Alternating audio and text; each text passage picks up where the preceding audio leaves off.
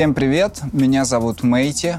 А, я и моя группа, мы пишем песни, выступаем с ними, а, живем в Москве и приглашаем вас познакомиться с нашей музыкой.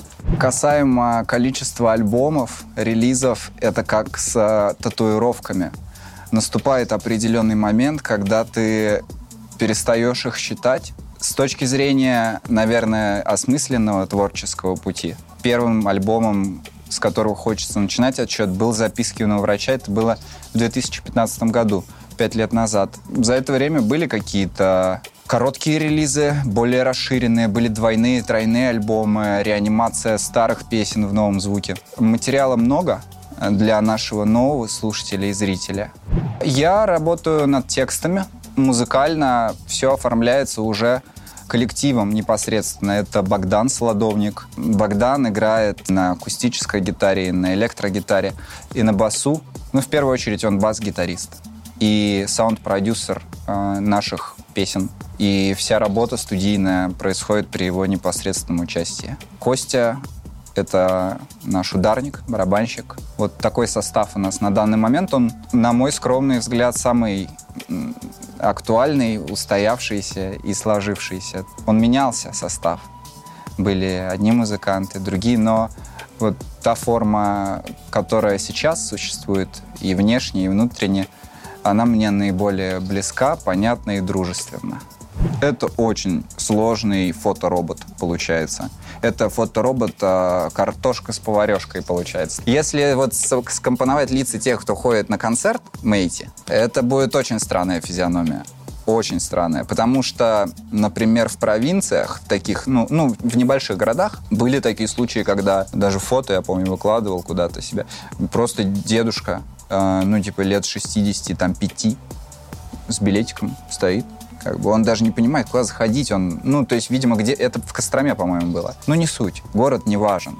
Важен возраст. И я еще потом выходил к организаторам, переспрашивал, говорю, действительно, ну, то есть дедуля просто... Они говорят, он один, он стоял в конце зала, смотрел. Пожалуйста, там бывает, ну, и, ну, и несовершеннолетние, и совершеннолетние, и взрослые. Сейчас вот и спортсмены бывают, хулиганчики всякие бывают тоже. Я думаю, у них э, общее... О чем я пою? Я пою о том, что я потерял и пытаюсь снова обрести и найти, да? В этом едины все люди на свете. Все мы что-то теряли и пытаемся заново в себя обрести. Разбитые кусочки зеркала, в котором ты когда-то был молод и юн. В Гарри Поттере, опять же, как в Крестраже, развалины по уже по людям каким-то, которых в твоей жизни уже и нет, и не будет никогда. Вот, и ты пытаешься вот быть молодым и юным во всем этом.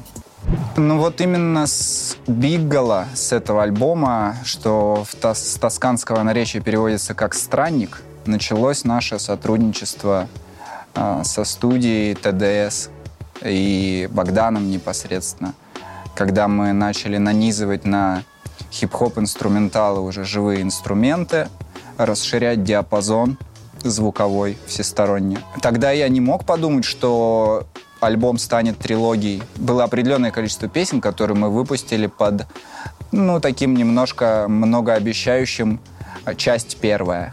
Разумеется, первый вопрос после выхода был о том, когда часть вторая.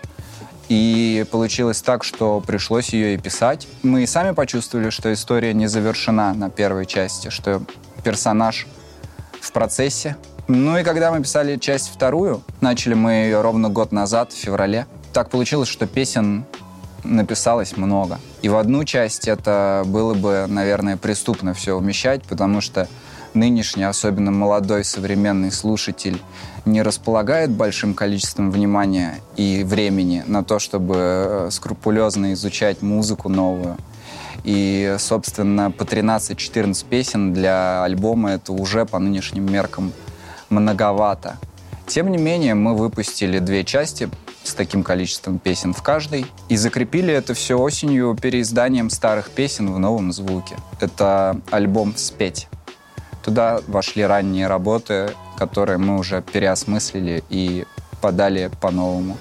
К слову о поэзии, наше знакомство э, с вами, э, со страной FM, случилось на как раз стихотворной почве. Э, был скромным юношей. Мы разговаривали про эти первые татуировки на пальцах. Сейчас их стало несколько больше. Было время, 17-й год, когда я писал книгу стихов, выпустил аудиосборник избранных стихотворений из этой книги, которые вот под свободное музыкальное сопровождение мы записали. Тогда я был, наверное, в поисках себя как э, жанрового представителя. То есть я сам не понимал, к чему я в итоге отношусь. Время показало, что мне близка музыка все-таки, а не стихи. Я их по-прежнему пишу.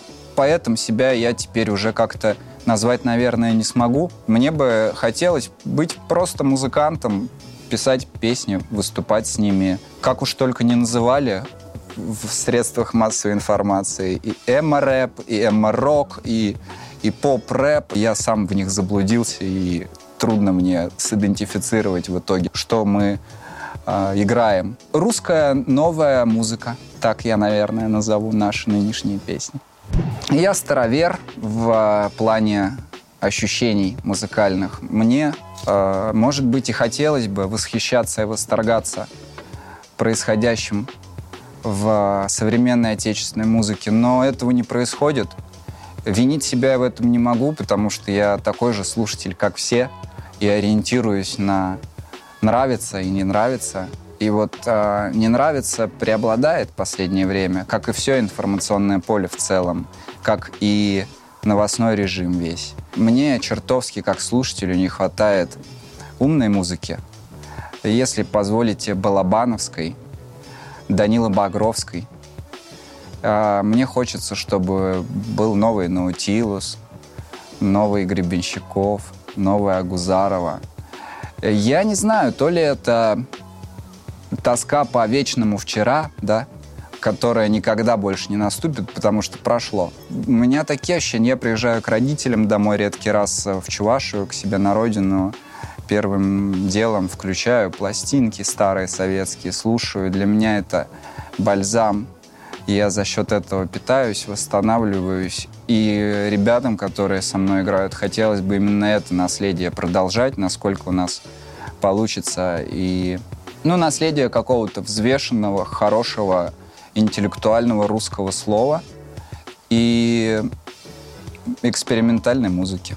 По сей день нравится действительно, да, хаски как э, культурный объект ну вот если можем так выразиться. Все-таки, на мой взгляд, он уже персонаж сформировавшийся, сложившийся, об этом говорят и его видеоработы, и концертная деятельность. И к новой русской музыке я уже его отнести, наверное, не могу. Но, безусловно, да, Дима писатель и поэт очень не от мира сего, и человек не от мира сего. Мы, мы знакомы, и с большой теплотой я отношусь к нему по-человечески. Мы родились в такой стране с таким языком, э, когда, в принципе, текст не может быть вторичен.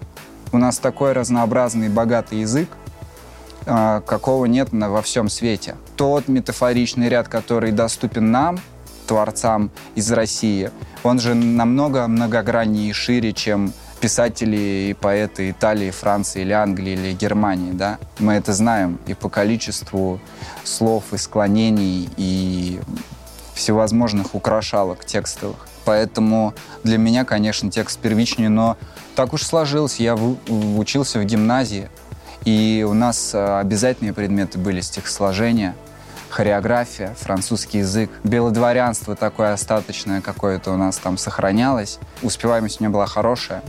Меня выгнали вот за драку, и я ушел в обычную уже среднюю школу и провел там прекрасные шесть заключительных школьных лет. Ну вот именно поэтическую эту прослойку я, наверное, плохо знаю. Для меня вот уравнялась все-таки рэп-музыка с поэзией. А, ну, тот же Хаски, Андрей, бледный из 2517. Очень мне нравится читать просто тексты. Просто иногда даже без музыки я получаю удовольствие от того, как срифмовано, э, как все расставлено, слог, такт, стихотворение. Ну, если можем тогда тексты уравнять со стихами. Понятно, что это все-таки рэп-тексты и стихи — это, ну, э, немножко две разные там, стороны медали. Но сейчас это не так разнится, нежели там 10-20 лет назад. Сейчас все-таки рэп-текст определенного склада можно назвать стихами.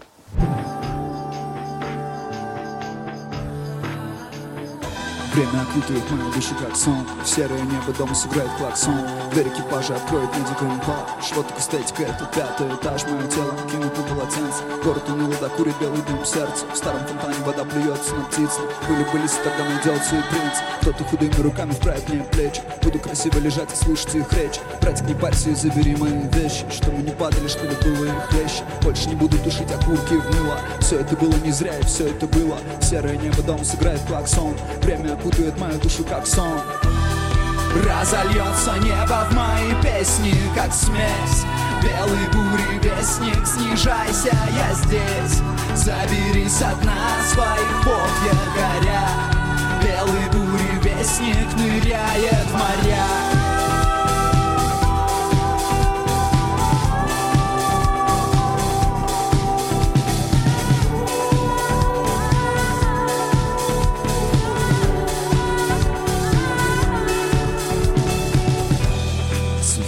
цветы взойдут на буграх Земли онемевших кладбищ.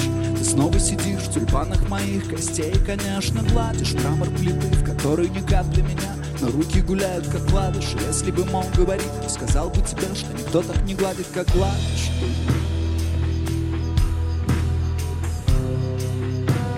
Никто так не гладит, как гладишь ты. Никто так не гладит, как гладишь ты Никто так не гладит, как гладишь ты. Смерть просто выключит свет. Никакого бога и тайны там нет. Голубыми реками вверх твоих устья. Не покинут этого захолустья. Я буду навеки искать приют. Голоса мне больше не запоют.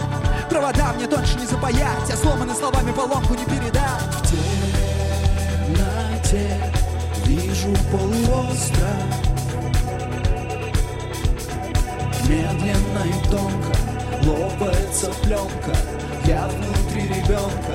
Снова на семи холмах стою. Разольется небо в мои песни Как смесь Белый бури вестник Снижайся, я здесь. Забери со дна своих повья горя Белый бури вестник ныряет в моря. Разольется небо в мои песни Как смесь Белый бури вестник Снижайся, я здесь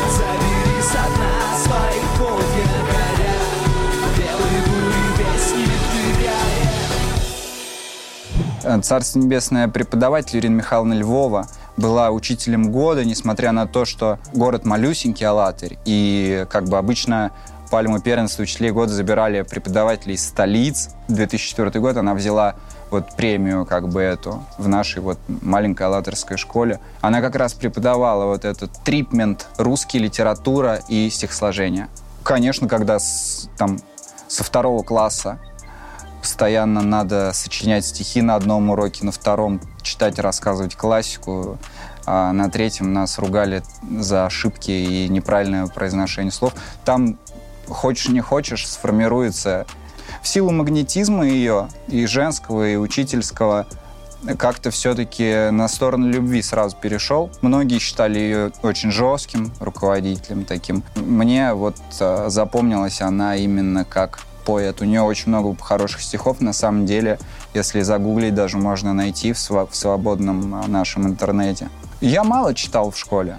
Я читал обязательную программу, чтобы успеваемость была в порядке. У меня вот э, тяга к чтению, наверное, проявилась особенно остро с переездом в Москву. Было в 2015 году. Музыка тогда только выстраивалась, сочинялась. Что еще делать? Писать и читать. За эти пять лет, наверное, основной плацдарм прочитанного-то и случился. То есть я, по большому счету, ликвидировал недостатки э, чтения из школьной программы заново осваивал там и Достоевского, и Чехова, и Бунина, ну и западную тоже литературу. Но я, если читаю, стараюсь все-таки всесторонне и об авторе узнать. Книги люблю перечитывать. Вот для меня всегда со второго прочтения действительно картинка открывается. Любовь к Есенину вечна. Как можно не любить Есенина? Любовь к определенному э, типу там, мужчины-писателя или музыканта из детства идет все-таки от количества схожего, а не различающего. И я это схожее, видимо, в себе нашел. А, маленький город, леса, поля, речки, березки, А стихи я тоже там начал писать рано. Ну и вот эти все вопросы с жизни и смерти, Бога, а, отчего дома, а, стареющих родителей, все мне очень близки. И, наверное, срезонировало еще то, что ну, человек, который мог одинаково качественно выпить, э, подебоширить, э, полазить по всяческим приключениям романтическим и служебным, и при этом быть популярным на всю Россию, в которой только-только начиналась э, печать какая-либо. Жалко только, что все-таки он не дожил до Э, выхода полного собрания сочинений, потому что он мог оказаться первым вообще в России живущим писателем или поэтом, который э, за свою жизнь э, выпустил собрание сочинений, но и он не стал, к сожалению. Ну, у меня портрет Есенина на плече и строчки из стихотворения. Я такой же, как вы, пропащий. У меня, если не ошибаюсь, три портрета всего. И только один из них относится к поэзии. Это Есенин. Еще портрет дедушки. В память о нем мы просто очень дружили. Ну, еще один портрет. Мы ее переделывали, и сначала это был индеец-мальчик, а потом это стала красивая девушка просто. Есенин, дедушка и красивая девушка. Я, когда набил первую татуировку, я пришел в техникум, я учился на строителя автомобильных дорог. И я пришел, и мне все ребята сказали, ну все, Миша, забьешься ты весь. Я говорю, да нет, одной хватит. И соврал, получается, им, потому что продолжил делать, делать, делать. Но лицо нет. Ну, это не из самолюбия, что я красивый и не буду забивать там. А, ну, просто это такой фактор очень а, отталкивающий. И если татуировки там на руках, на теле еще как-то стали понятны современному времени, скорее всего, нашим там родителям и ну, поколению постарше, то, конечно, с разрисованным лицом не каждый ведь э, вот так сядет со мной и поговорит, да, и узнает, что за этим закрашенным в хлам лицом есть там какое-то подобие интеллекта и вежливости и уважения. Большинство людей ведь судят по обертке. Я с, с кистями-то забитыми уже, меня вот в метро прокляли однажды. Ну, то есть мне сказали, будь ты проклят. Э, женщина с э, ребенком. Я очень вежливо себя вел, я не кричал, не шумел, просто стоял, читал книжечку. Она увидела татуировки и сказала, за все будешь отвечать в аду, будь ты проклят. Я говорю, о, ладно. И все. Моргнул девочке, ну, дочке, чтобы она так не кислилась сильно от информации, которая вокруг происходит. Ну, вот это, она улыбнулась, и мы вышли. Сформировывается со временем иммунитет определенный. Когда начинаются публиковаться альбомы на сайтах, да, комментарии, вот это, так или иначе ты проходишь постепенно через стадию. Каждый волен считать так, как ему удобно, так, как ему хочется или так, как ему нравится. Если при этом совпадает правда о том, человек хороший там и хорошо. Но нет, ну что, всех не переубедишь. Я, наверное, тоже заблуждаюсь о некоторых людях, например, допускаю что при личном общении сформировалось бы совсем другое мнение. Даже бывали случаи такие в жизни, когда ты представляешь человека одним, потом знакомишься и думаешь, зачем, почему я так думал. Интересное поле для размышлений. Вот это формирование мнения из интернета. Оно чаще всего ошибочное, мне кажется.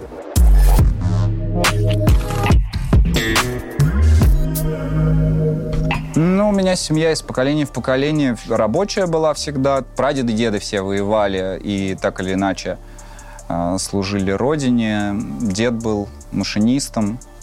Прадеды лошадей держали. Бабушка хлеб пекла. Не было ни музыкантов, ни писателей, ни поэтов. Вообще, ну, разве что отец у него вот в, в юности. Ну, тогда популярно это было, вот эти школьные ансамбли худо-бедно умеющих дергать по струнам пацанов-активистов, которые развлекали школы на дискотеках и вечерах. Дедушка, ну, мы подружились просто с ним. То есть это было во вторую очередь родственными какими-то связями, что вот дедушка и внук. Как-то по характерам совпали. Я уже там мистически, мифологически как-то думаю о том, что, может быть, Я в какой-то степени переродился из него. Но вот из поколения в поколение какие-то... Очень много у нас связующих было звеньев, хотя его не стало, когда мне было уже еще 15. И то есть, по сути, те годы, которые мне вспоминаются, наши дружественные, это там вовсе, когда мне было 8, 9, 10 лет. То есть, по большому счету, говорить на равных о каких-то мужских вещах мы тогда не говорили.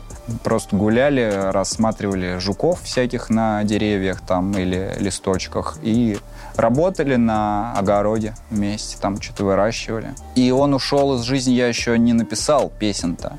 Ну, то есть у меня были только стихи, парочка буквально. И вот его не стало, и я переживал, написал стихи о нем, и их нашел отец в шкафу, когда что-то искал. Я стеснялся показывать, я поэтом быть не планировал. Я планировал закончить техникум, пойти в армию и э, работать на заводе. А потом вот написал стихи об утрате это, и отец нашел, ну, был тронут и порекомендовал продолжать заниматься этим. Но мне его поддержка помогла в такой волнительный момент, и я продолжил стихи писать. Поэтому, наверное, и формировались они все изначально на любви к семье.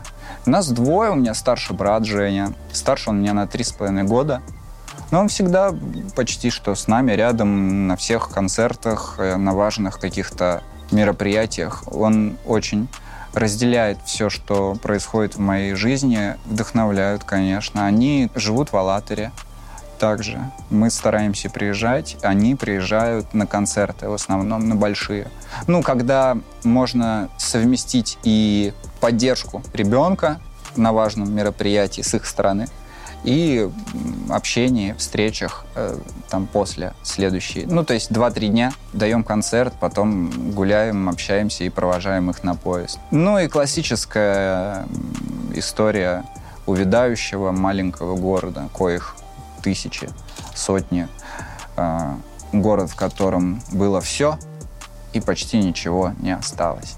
Ни школы гимнастики, ни двух стадионов, э, ни шести заводов, э, ну, грустно. Я переехал в Москву, когда ну, осознал точно, что не будет э, более обширного для возможностей города в этой стране, кроме как его столица.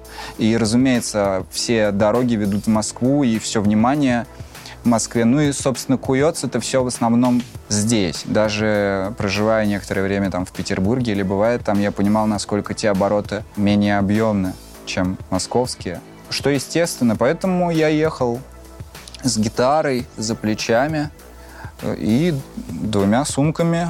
За три дня собрался, когда понял, что я собирался года два, и все откладывал, откладывал. Плюс у меня была неудачная попытка переезда в Москву. Я пожил месяц и сказал, я слабый, и я поеду обратно.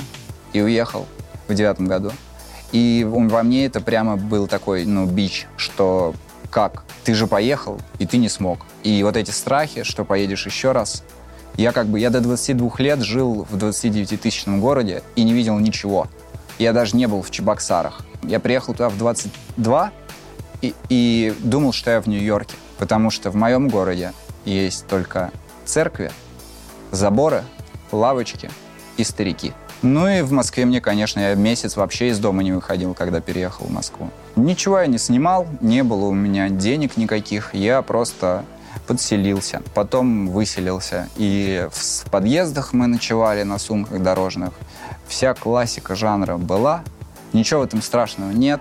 Все это прекрасно характеризует молодость и время, когда ты это принимаешь как прикол, тебя это не тяготит, ты, в общем-то, можешь во всех этих лишениях и, и творить, даже, быть может, более плодовито, чем в сытой жизни. Чутье было, что это своевременный шаг, и что все получится, но вот что именно на тот момент в моей голове являлось всем вот этим, что должно получиться, сейчас уже как-то трудно сказать. Наверное, какие-нибудь локальные моменты в плане там выпуска клипа, может быть, какого-то первого концерта в Москве. Ну как это? Жить в Москве и не давать здесь концертов. или там быть певцом и не выпускать клипы. Был проект на MTV, я помню, назывался он Beats and Vibes. Это был такой контест, в котором участвовали 16 э, MC. В соревновательной форме выявляли сильнейшего.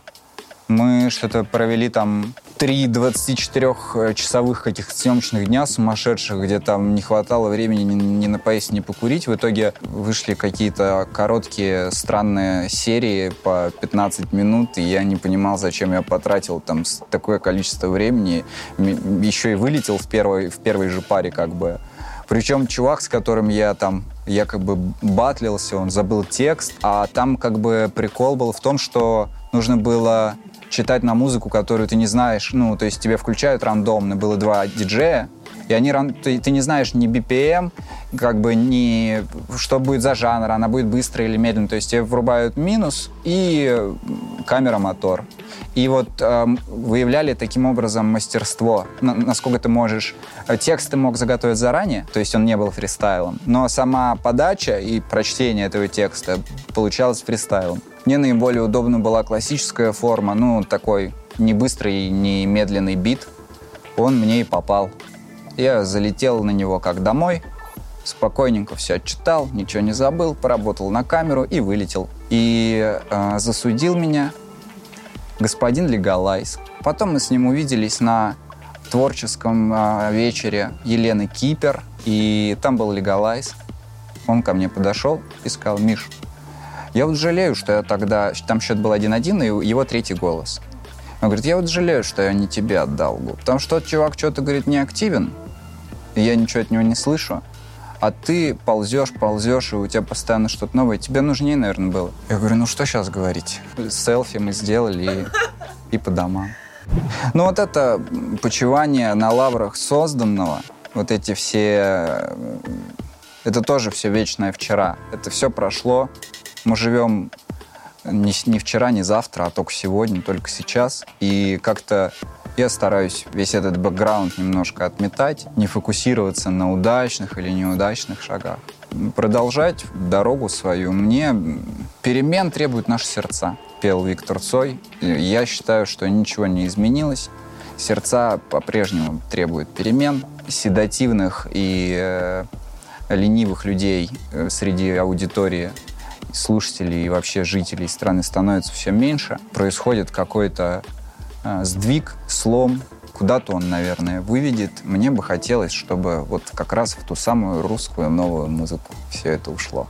У меня вот на данный момент есть песни э, три, в которых есть по одному матному слову. Во всех трех случаях это именно необходимость. Это не баловство, не понт и уж никак не желание сделать песню там 18+. Все-таки есть, я считаю, есть в русском мате такие слова, которые вот в какой-то определенный момент не заменить другими. Это не обязательно о расстройствах каких-то или неудачах, да, чаще всего это наоборот какой-то момент полезного, победного шага. Ты хочешь закрепить это одним емким старым словом, знакомым всем. Мы мало материмся, вот даже в бытовой, в обыденной жизни. То есть у меня вот, ну, так ухо никогда не режет. Там, конечно, мы можем посмеяться, повеселиться, что-то там. В моей жизни мало мата. И, и в аудио жизни моей тоже мало мата. И слушаю я песни в основном. Но это не так, что если вот есть мат в песне, все, я не слушаю.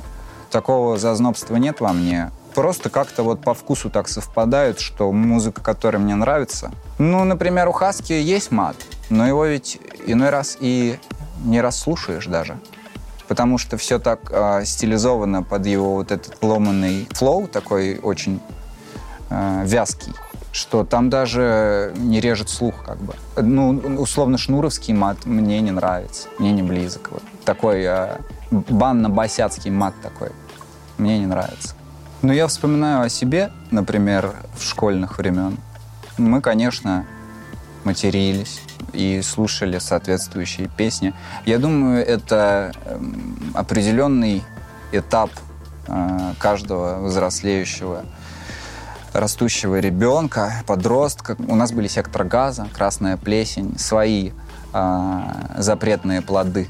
Наверное, для того, чтобы быть все-таки образованным всесторонне, и такая изнанка нужна. Но все-таки лучше услышать все это в, в песнях, в каких-либо шутливых или озорных каких-то, стебовых, нежели слушать там из-за стенки от какого-нибудь бухого соседа. Это, по крайней мере, не мешает твоему быту, ты можешь это выключить или убавить. Нам казалось, что мы так выглядим взрослее, нам круче. Ну и вообще ты можешь позволить себе сказать, блякнуть где-нибудь и сразу и плечи шире, и ну, потом просто наступает время, когда ты начинаешь понимать, что от твоих бляканий как бы там взрослые люди, прохожие, виден дискомфорт на лицах или разочарование. Ты начинаешь как-то считывать, что это не круто на самом деле, что это даже стыдно. Ты малой, идешь, материшься налево-направо, проходят люди, кто-то знакомый, если это маленький город, знакомые родителей, там сделать неправильный вывод. Мы же не всегда такие. Мы-то шли просто веселились, а кто-то услышал. Но нам попадало, то мы постоянно спаливались там перед директором в большом костюме, а ты там за ухо сразу и на э, собеседование. Так мы называли получение дроздов от директора. Собеседование. Вызвали на собеседование.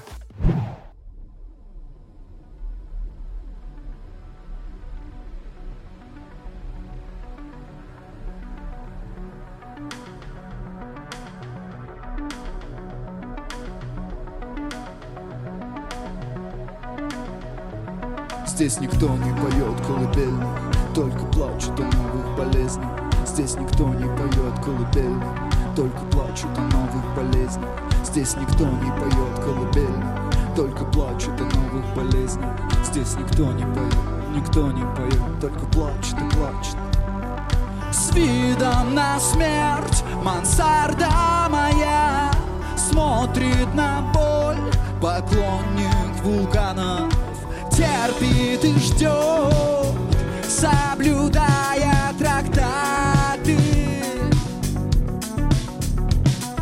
Нет никого, кто бы мог рассказать, в чем моя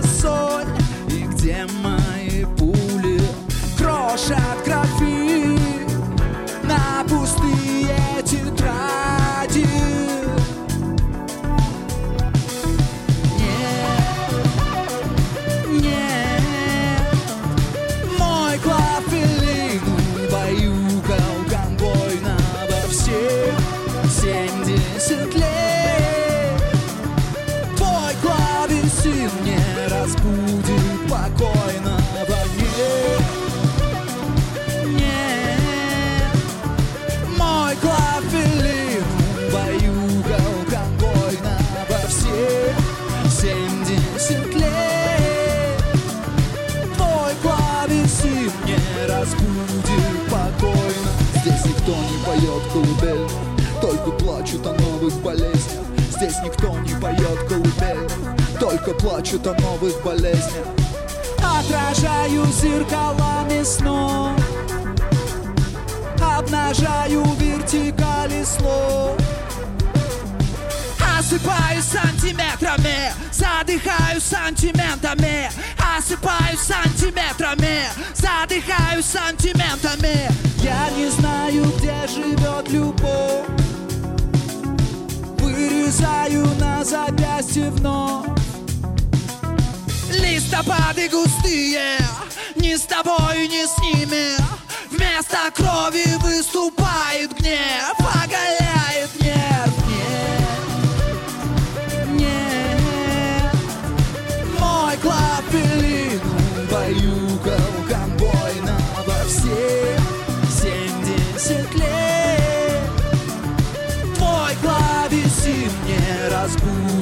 разбудит покойного нет Нет Мой клафелин Баюкал конвойно во все Семьдесят лет. Твой клавесин не разбудит покойного. Только плачут о новых болезнях. Здесь никто не поет колыбельных только плачут о новых болезнях. Здесь никто не поет колыбельных. Только плачут о новых болезнях. Здесь никто не поет колыбельных. Только плачут о новых болезнях.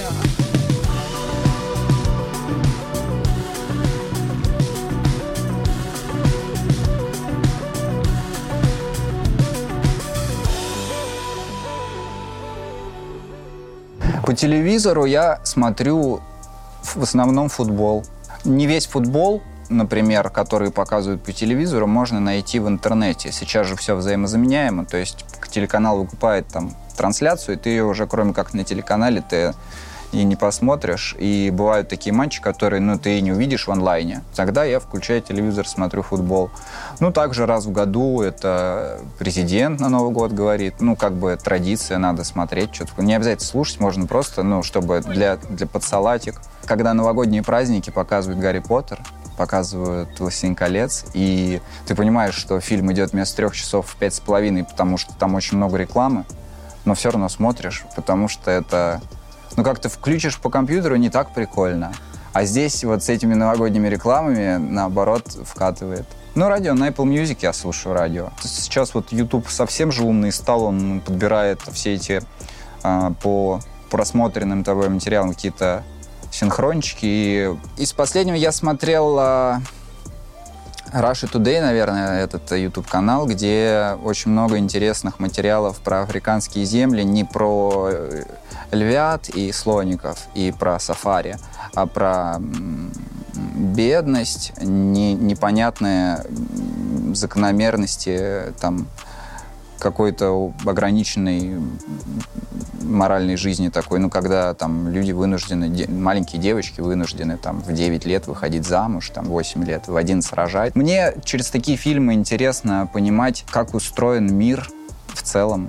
Он же не только в Москве и в России. Мир-то он огромный. И смотришь другие материки, континенты, пытаешься понять, а как, какие дисбалансы существуют там. Есть же очевидно смешные вещи, которые ты ну, не можешь пропустить, потому что они тебе просто попадаются, или кто-то из друзей советует, говорит, это смешно, посмотри, или я даже могу посоветовать. Ну, какие-то знаковые интервью с заметными, актуальными людьми нынешнего времени тоже интересно посмотреть всегда. Много очень интересных анимационных мультиков креативных, которые номинируются на различные там фестивали и премии, андердоговые такие работы, которые ты там не увидишь у Дудя или... Э, если уметь искать, можно и вот в э, залитом хахайками Ютубе находить очень интересный контент.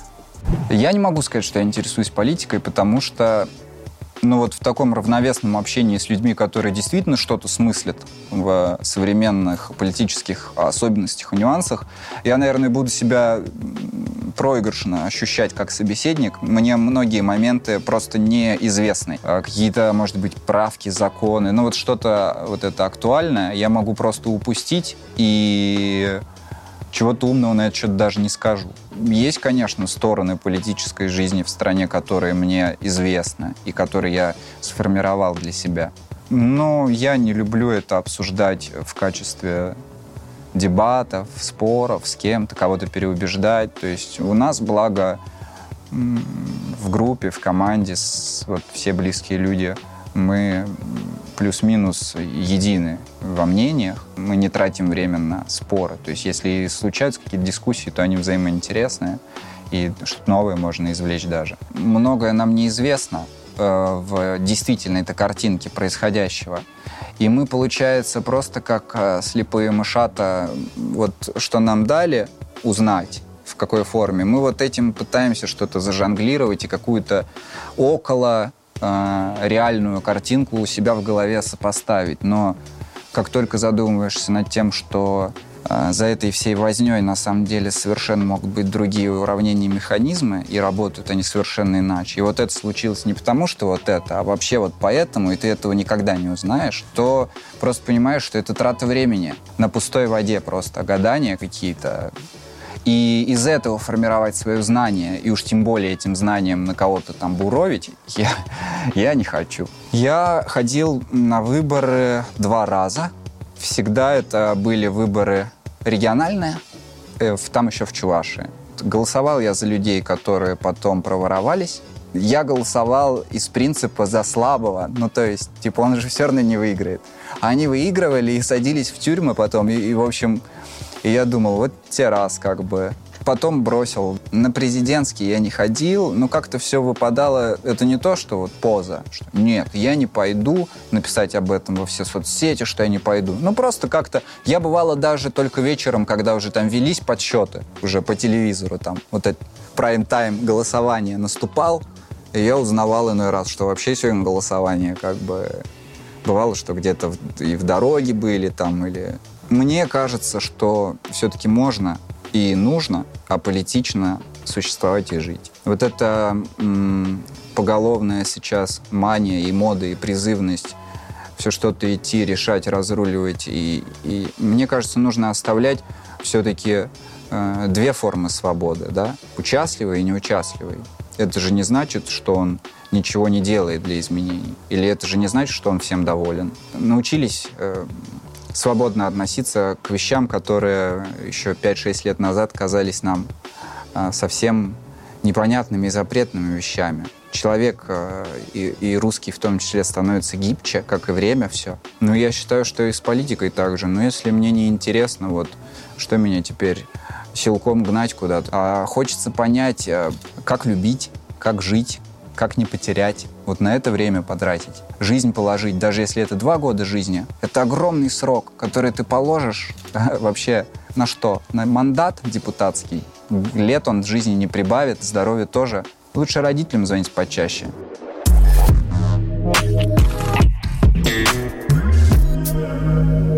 Меня вдохновляет боль, потому что мне, в принципе, кажется, что боль любая, физическая, там, моральная, ментальная, музыкальная. Прямая аналогия. Уходит э, в армию мальчишка прям зеленый. Приходит через год просто мужчина. И ты думаешь, блин, ну неужели он и был таким, но казался другим, вот таким молодым. А он говорит, да меня там колотили. Колотили, били, что-то ущемляли первые полгода. А потом все это ну, выбросилось в, в мужество в какое-то. То есть ты под прессом, под этим давлением прошел а, какие-то несправедливые моменты, и поистине умный человек, мужчина или женщина, он всегда вот это давление все-таки переквалифицирует в рост собственный прежде всего, а не в воздание, в месть в какую-то кому-то тоже отдать, да. Он вот новым молодым прибывшим не стал Тумаков раскладывать, там, ну, не бил никого, как его, допустим, били, да. Он просто дослужил свои полгода, воспитал в себе мужчину, пробудил, пришел и, в общем, по сей день очень я к нему тепло, к этому парню отношусь, помогает родителям. Вот просто за год, да. А все это боль в нем сформировала. Боль э, тоски по дому, боль по лишениям и физическая боль. Парень вырос мужчина. Даже татуировки, да, ну, далеко не каждому дано пойти и заколотить себе там спину или кисть или шею, просто потому что хочется. Я знаю тысячу историй, когда люди просто вставали, входили и говорили, ну нахер, вообще, ну нахер эти татуировки. Вообще это очень больно все. То есть там полосочку мастер проводил и говорил, ну давай, может быть, тебя как-то замажем, что-то сделаем, потерпишь. И люди говорили, не, потому что не готовы терпеть боль. Готовы носить рисунки нарядные? А что ты отдаешь взамен, да? У тебя навечно остается рисунок. Ты же должен что-то отдать, чтобы у тебя навечно остался рисунок. Это же не смывается. Ты должен отдать свою боль. Так же, как родители отдают детям свою боль. Дети вырастают, становятся родителями и отдают детям свою боль. Вот в этом смысле боль меня вдохновляет. У меня очень верующая бабушка, по сей день э, живет и здравствует, ей 87. Родители прислали новость, что она спустя долгое время сидела и смотрела телевизор. Ну, у нее просто э, самочувствие было неважно, лежала в основном. А тут сидела, смотрела телек. Очень порадовали эти новости. И до сих пор очень верующая, но та категория православных верующих, которая вызывает восхищение не потому, что родственный человек. В этом нет назидания, в этом нет э, поучения, в этом нет вот этой вот догматизма, что, что а ты что без крестика, а зачем ты... То, то есть никогда мне бабушка не говорила, а зачем ты там рисуешь себе. Плюс у меня же есть там всякие черепушки и, ну, не совсем, так скажем, э, моменты такие, которые ей понравились бы. И она для меня была примером вот веры очень большой, очень выверенный, но внутренний. Прежде всего, это вот здесь. И стены храма в данном случае являются лишь стенами здания. Храм может быть и э, ребрами твоими. Это тоже храм, в котором все происходит. Самое главное в вопросе веры не ставить под сомнение чужую веру. Коли уж ты сидентифицировал в глубине себя Бога, ну, не менять это как перчатки, да, и следовать этому. Я в жизни Бога чувствую. Мне кажется, что да, будь то седой старик на облаке или э, нечто более глубинное смысловое, мне кажется и мне чувствуется, что это есть. Вот эта воздушная таинственность, которая, наверное, по синониму близка к волнению или к переживаниям или к надеждам, она наполняет душу. И ты понимаешь, что это же не просто слова, это действительно какая-то эфемерная субстанция, как угодно, но это вот нечто, что в тебе есть. Те самые, сколько там грамм душа весит. Мне кажется, что вот вера прежде всего должна человеку помогать, а не вызывать споры, диссонансы. Я написал это в новогоднем поздравлении в Инстаграме. И вот завершающей строчкой была как раз строчка о том, что я совсем не сказал о любви, и о любви могу сказать одно, что мы любим лишь однажды. Я под этим имел в виду единство отношений, одно, да, как одни отношения в жизни, вот любовь до гроба. Потому что был свидетелем совершенно разных поворотов судьбы, там, у знакомых, когда несчастливая женщина превращалась просто в очень счастливого человека, потому что рассталась с прошлым и обрела будущее. Ну, то есть множество примеров, когда э, люди менялись в лучшую сторону, прощаясь с, с теми или иными проблемами выбора прошлого. Вот если представить любовь как сосуд наполненный, то потратив его, он не наполнится эта емкость, она исчерпаема. И э, любить однажды мы можем лишь грамотно растрачивая или располагая тем, что в этой емкости, ну, нашими чувствами. Если ты все это потратил, э, а таких примеров масса уже в жизни было, когда люди растратили, думая, что приобретают в количестве или в качестве, растратили и потом поняли, что а ничего-то и не осталось внутри-то. Поэтому я так написал, что, ну, тем самым подразумевая, что нам всем в новом году и в, в других последующих годах нужно крайне аккуратно относиться к тому, что мы отдаем, как мы отдаем и зачем. Я своего прошлого не стесняюсь. И, например, говорить о том, что было, но сейчас мне не близко или не совсем понятно – я тоже никогда не сторонился таких разговоров. Каких-то запретных вот тем для нравственности или для так, своих каких-то восприятий нет. Очень много мучимся, прежде чем понять э, себя и свою любовь. Чаще всего все-таки по отношениям, которые не сложились. С точки зрения опыта и обретению себя – важно ну, с, с добром и теплотой все-таки вспоминать, несмотря на все какие-то там подводные камни. И мне как бы вот проклинать, честно говоря, там это времени абсолютно не за что. Хотя там были какие-то осадки определенные. Прекращение этих отношений были моей инициативой. Как писал Смоки Мо, было и было. Я всегда говорю, главное, чтобы у всех все было хорошо. Порознь ли вместе, да? Это же важнее, ну, э, банальных там люблю, не люблю, чтобы у человека и, по, и после того, как разошлись пути и дороги, все складывалось хорошо. Это важно. Лучше как бы счастье любит тишину, и потихонечку себе живешь. Вот хватит сценической, публичной этой истории.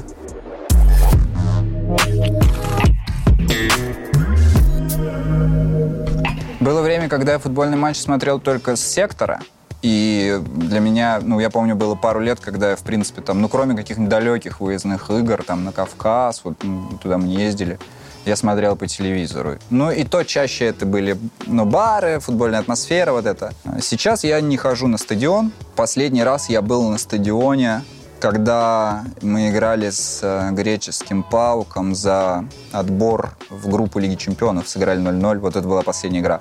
А до нее э, чемпионский матч спартакский, когда вручали кубок уже, и был салют, и все были счастливы, и, и выбежали на поле, разодрали ворота, сломали штанги, забрали все домой. Ну, не мы конкретно, а болельщики. Я перестал ходить на стадион, когда понял, что мое ощущение изменилось того, что такое футбол и что такое трибуны. И дабы не чувствовать себя некомфортно, просто начал смотреть из дома. Там ты не видишь трибуны. Ну, по крайней мере, ты на них не находишься, ты просто смотришь игру. То есть интересы вне футбольные отошли на, на второй, третий план, потом вовсе исчезли из жизни. Остался только футбол, как игра, 22 человека, мяч. Осталось в интересах только вот э, наблюдать именно за игрой за комбинациями, тактиками, голами. Я в футбол играл много и долго, и до 17 лет на региональном уровне мы гоняли по республикам, на область играли. Я играл левого полузащитника. В Москве тоже по... собирались, играли на коробках, когда только переехал, а потом я на студии, у нас такая там, получается, крутая лестница. Я там споткнулся, поднимаясь, и ударился ногой безобидно, казалось бы. Ну, просто что-то болел палец. Выяснилось, что там откололся кусочек кости, как бы и он в тканях уже раздельно от висит, и его нужно удалять, нужно все это резать. И после этого я футбол как-то не пробовал играть. Ну так, мяч чеканил, а чтобы прямо зарубиться вот так в полноценное время, не было. Надо, может, попробовать. Я дискомфорта вроде больше не чувствую, восстановилась нога. Просто фитнес, кардио для того, чтобы, ну, просто чувствовать себя хорошо. Концерт это у нас энергозатратное нужно быть к ним готовыми, чтобы сердечко не встало в один момент. Нужно его стимулировать э, тренировками. Бывают и четыре раза в неделю. Ну, тут необходимость просто, чтобы не превращаться в коряшку.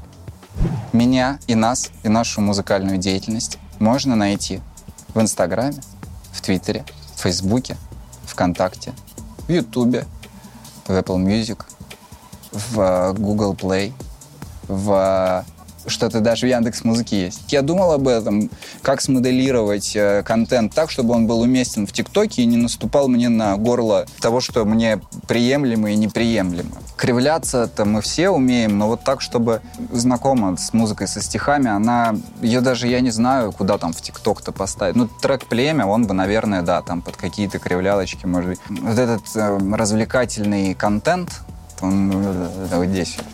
Хочется это умственного чего-то. Хочется, чтобы ты постоянно удивлялся. Просто выходишь на улицу удивляешься, удивляешься, и знания, и знания, и знания. У меня так бывает за границей, если вот редкий раз я, бывает, там выберусь. И я там просто хожу, рот держу рукой, потому что меня все удивляет, мне все интересно, и я образовываюсь просто 24 часа в сутки. Даже во сне, мне кажется, я образовываюсь, потому что сквозь сон ты что-то уже там по прожитому дню себе сфантазировал и тоже в этом варишься.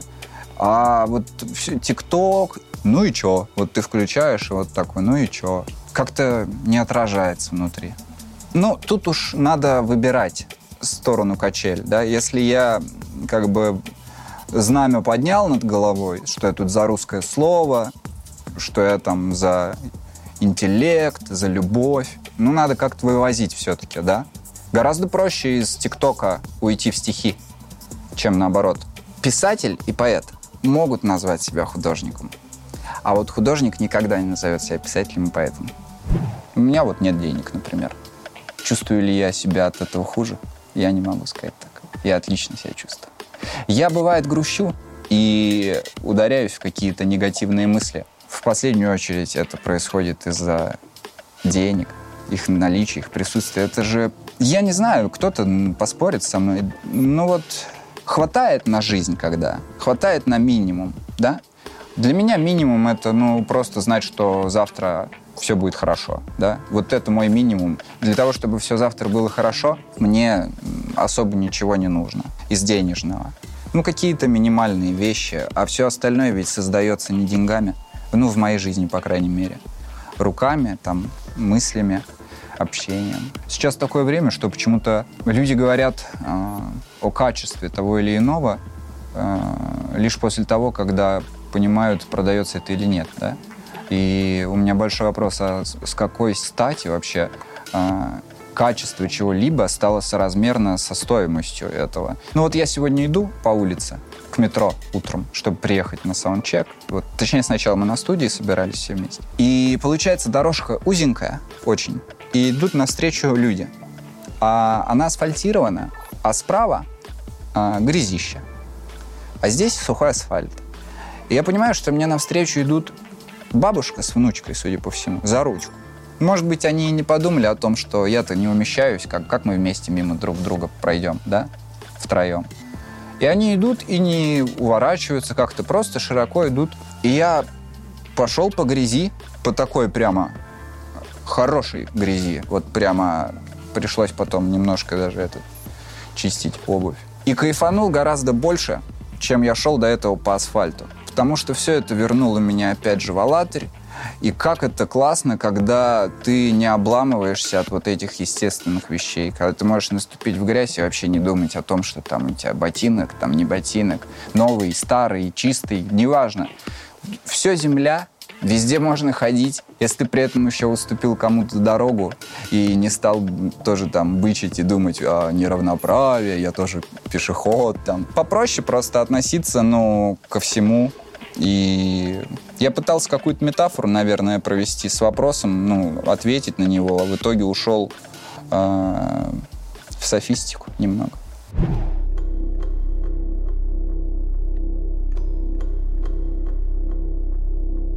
Я поцеловал камень красноречия И отдал взамен на это тысячу моих лет Тысячу моих лет Почему я должен быть виновен в том, что ты нет? Почему я должен быть виновен в том, что ты нет?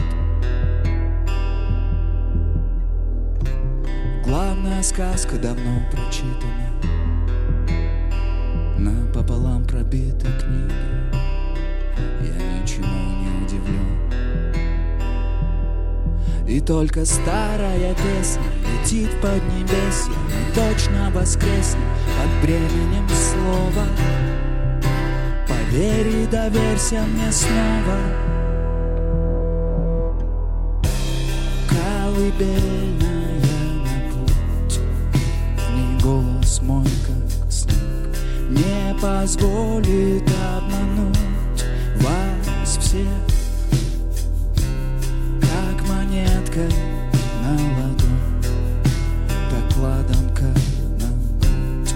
Время смоет нас водой, ну и в путь. Прощение и цвет неба снова глубокий. Прощение, и ты не такой одинокий. Прощение, и кажутся вечностью годы. Прощение, ребенок добра и свободы Там на берегах плавает твой друг. Там на берегах все твои родные, кто из нас не верит, кто из нас не ждет, ну-ка покажи. Даже душегуб спит и видит сны и мечтает жить. Прощение и цвет неба снова глубокий. Прощение, и ты не такой одинокий. Прощение, кажутся вечностью годы. Прощение, ребенок добра и свободы Прощение, и цвет неба снова глубокий. Прощение, и ты не такой одинокий. Прощение, кажутся вечностью годы Прощение, ребенок добра и свободы Ну, сейчас я говорю о творческих планах э, увереннее, чем, допустим, до ноября прошлого года, потому что э, сначала нужно было преодолеть клуб 27, ну, то есть мне исполнилось 28, я выдохнул. Ну, что как бы... Ну, это шутка, конечно. Ну, в том плане, отправимся в конце февраля в южную сторону, будем давать концерты в Краснодаре, в Ростове, в Воронеже. Параллельно с этим а, ведем работу над следующими городами и концертами. Надеюсь, их а, будет достаточно для того, чтобы попутешествовать, попеть вдоволь и, и страну увидеть. В принципе, у меня за плечами был э, один тур, э, ну, там городов 15-16, ну, все, кроме Дальнего Востока и Кавказа, я так плюс-минус посмотрел в областном режиме, так скажем, да, понятно, что городов и весей там очень много, и там и 40 туров не хватит, чтобы увидеть там какой-нибудь популярный артист где только не выступал, да, а вот хоп, и есть Аллатаре, он там не выступал. И говорить о том, что ты знаешь Россию, не бывая в Аллатаре, нельзя. Поэтому мы хотим давать концерты как можно больше. И работаем над этим. Насчет нового альбома не хочу даже ничего говорить, потому что, может быть, он уже и написан, а может быть, он и не планируется. Поэтому про новый альбом сейчас вот скажешь, и начнется. Вот это вечное «когда». Клипы, да, хотим, хотим поснимать, пока без конкретики, пусть будет сюрпризом. Когда ты вообще не ждешь, и бах, и выходит альбом или клип да еще там на песню, которую ты себе представлял как раз клиповым э, моментом. Я не буду кривить душой, вы, вы выдавливать из себя философские какие-то огрызки того, что для чего мы там живем и что самое главное в жизни. Я, честно говоря, вот поиски какой-то емкой словесной обертки того, для чего мы живем, да, чтобы это как-то скомпоновать в, там, в предложение хотя бы из пяти-шести слов. Несмотря там на какую-то присущую там мне фантазию, мне это трудно ну, постараться обрести гармонию и баланс.